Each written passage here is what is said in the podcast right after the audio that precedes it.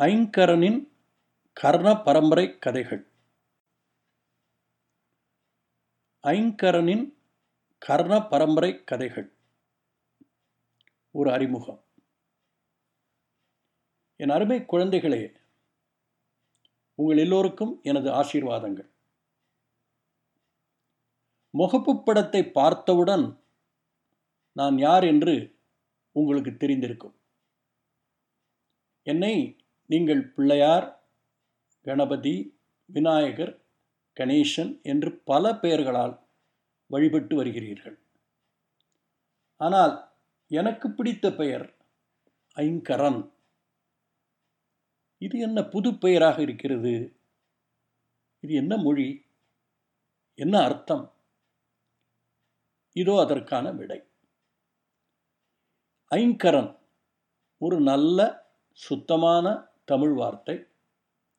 ஐங்கரன் என்றால் ஐந்து கைகள் உள்ளவன் என்று பொருள். ஒரு யானை கொடுத்த முகத்தால் எனக்கு யானை முகத்தோன் என்ற பெயருடன் ஒரு தும்பிக்கையும் கிடைத்தது. தும்பிக்கைதான் என்னுடைய ஐந்தாவது கை. கடவுள்களில் எனக்கு ஒருவனுக்குத்தான் ஐந்து கைகள். அதனால்தான் நான் ஐங்கரன். எனக்கு பிடித்த அந்த பெயரையே இந்த கதை தொகுப்புக்கும் நான் வைத்துள்ளேன். கதை சொல்லுவது கதை எழுது என்றால் எனக்கு ரொம்ப ரொம்ப பிடிக்கும். என்னுடைய எழுத்து ஆசையினால் நான் ஒரு கொம்பை இழந்து ஒற்றை கொம்பன் என்று அழைக்கப்படுகிறேன். என்று உங்களுக்கு தெரியுமா? தெரியாதா? சரி சுருக்கமாக அந்த கதையை சொல்கிறேன். வியாசர் வியாசர் என்று ஒரு பெரிய ரிஷி இருந்தார். அவர் ஒரு சிறந்த கவி. அவருக்கு மகாபாரத கதையை எழுத ஆசை வந்தது. அவர் சொல்லும் கதையை ஒருவர் எழுத அவருக்கு ஒரு உதவியாளர் தேவையாக இருந்தது. அவர் உடனே நான்முக கடவுளான பிரம்மாவிடம் போய் உதவி கேட்டார். பிரம்மா உடனே வியாசரே இதற்கு சரியான ஆள் நம்ம கணேசன் தான் என்று என் பெயரை சிபாரிசு பண்ணிவிட்டார். வியாசரும் என்னிடம் வந்து சுவாமி விநாயக பெருமானே நீங்கள் தான் எனக்கு உதவி செய்ய வேண்டும். நான் கதை சொல்ல நீங்கள் அதை எனக்கு எழுதி தர வேண்டும் என்று கேட்டார். நானும் உடனே சரி என்று சொல்லிவிட்டேன். ஆனால் ஒரு நிபந்தனையோடு என்ன நிபந்தனை? வியாசரே நீர் சொல்லச் சொல்ல நான் எழுதி தருகிறேன். ஆனால் நீர் எப்பொழுதாவது கதை சொல்வதை நிறுத்தினால் நான் உடனே எழுந்து சென்று விடுவேன்.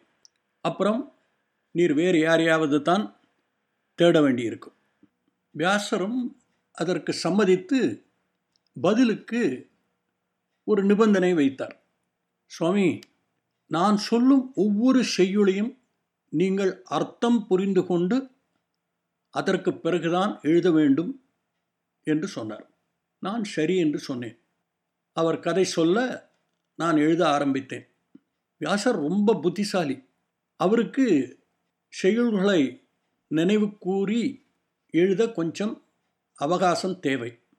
ஆனால் நிறுத்தாமல் அவர் சொல்ல வேண்டும். அதற்காக அவர் ஒரு வழி பண்ணினார்.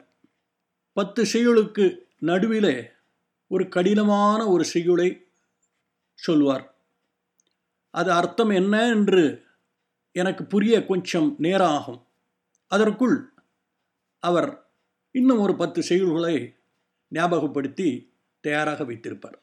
இப்படி அவர் சொல்ல சொல்ல நான் எழுதி கொண்டே போனேன். நான் எழுதி வந்த எழுதுகோல் தேய்ந்து கொண்டே போய்க் கொண்டிருந்தது. ஒரு சமயம் அந்த பேனாவை வைத்து என்னால் எழுத முடியாத ஒரு நிலை வந்துவிட்டது. எனக்கு ஒரு சங்கடமான நிலை. எழுந்திருந்து இன்னொரு பேனாவை எடுத்து வர முடியாத ஒரு நிலை. எழுந்திருந்தால் நான் போட்ட நிபந்தனையை நானே மீறின ஒரு நிலைமைக்கு ஆவேன்.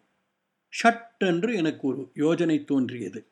என்னுடைய ரெண்டு கொம்புகளில் ஒன்றை உடைத்து அதையே எழுதுகோலாக உபயோகித்து மகாபாரதத்தை எழுதி முடித்தேன். வியாசருக்கு ரொம்ப மகிழ்ச்சி. எனக்கு ஒரு கொம்பு போச்சு. இதுதான் நான் ஒற்றை கொம்பன் ஆன கதை. கொம்பு போன வருத்தம் இருந்தாலும் உங்களுக்கு ஒரு கதை பொக்கிஷம் கிடைத்ததே என்று எனக்கு ரொம்ப மகிழ்ச்சி. மகாபாரதத்திற்கு பிறகு அநேகம் பேர் அநேக நாடுகளில் கதை எழுதியிருக்கிறார்கள் கதை சொல்லி இருக்கிறார்கள் பெரும்பாலான இந்த கதைகள் இப்பொழுது இருக்கிற மாதிரி எழுத்து வடிவங்களில் இல்லை. வழி வழியாக வந்த இந்த கதைகள் வாய்மொழியாக சொல்லப்பட்டிருக்கின்றன. வாய்மொழியாக ஒருவர் சொல்வதை மற்றவர் காதால் கேட்டு அதை மறுபடி இன்னொருவருக்கு வாய்மொழியாக சொல்லி இந்த கதைகள் தலைமுறை தலைமுறையாக பரவி வந்திருக்கின்றன. அதனால்தான் இந்த கதைகளுக்கு கர்ண பரம்பரை கதைகள் என்று பெயர் வந்தன. கர்ண என்றால் காது பரம்பரை என்றால் தலைமுறை என்று அர்த்தம். இந்த கதைகள் உலகத்திலே இருக்கும் எல்லா நாடுகளிலும் யாராலோ எப்பொழுதோ சொல்லப்பட்டு வந்திருக்கின்றன. மாயாஜால கதைகள் நாடோடி கதைகள் வீர சாகச கதைகள் நகைச்சுவை கதைகள் புதிர்கதைகள் அரக்கர்கள் குட்டி பிசாசு கதைகள் போதனை கதைகள் நீதி கதைகள் சிந்திக்க வைக்கும் கதைகள் இன்னும் எத்தனையோ விதவிதமான கதைகள். குழந்தைகளே நீங்கள் இந்த கதைகளை கேட்கும்பொழுதோ படிக்கும்போதோ ஒரு விசேஷமான உண்மை உங்களுக்கு புலப்படும். எல்லா கதைகளும் ஒரே முடிவைத்தான் சொல்லுகின்றன. கெட்டவர்கள் என்றும் ஜெயித்தது இல்லை. உண்மையும் உண்மையாக வாழும் நல்லவர்களே முடிவில் வெற்றி பெறுவார்கள். குழந்தைகளே என் கைவசம் இந்த மாதிரி கதைகள் நிறையவே இருக்கின்றன. இவை India China Japan Russia America Africa Arabia என்று பல நாடுகளிலிருந்து திரட்டப்பட்டவை. பெரும்பாலான கதைகளை உங்களில் பல பேர் கேட்டிருக்க மாட்டீர்கள். எல்லாவற்றையும் சொல்ல எனக்கு ஆசைதான். ஆனால் காலம் நேரம் என்று ஒன்று இருக்கிறதே. அதனால் ஒரு சில கதைகளை மட்டும் இந்த பகுதி மூலம் உங்களுக்கு சொல்லப் போகிறேன். என் அருமை குழந்தைகளே இந்த கதை தொகுப்பு உங்களுக்காகவே என்னால் உருவாக்கப்பட்டிருக்கிறது. இந்த கதை தொகுப்பு உங்களுக்கு நிச்சயமாக சந்தோஷத்தை கொடுக்கும் என்று நம்புகிறேன்.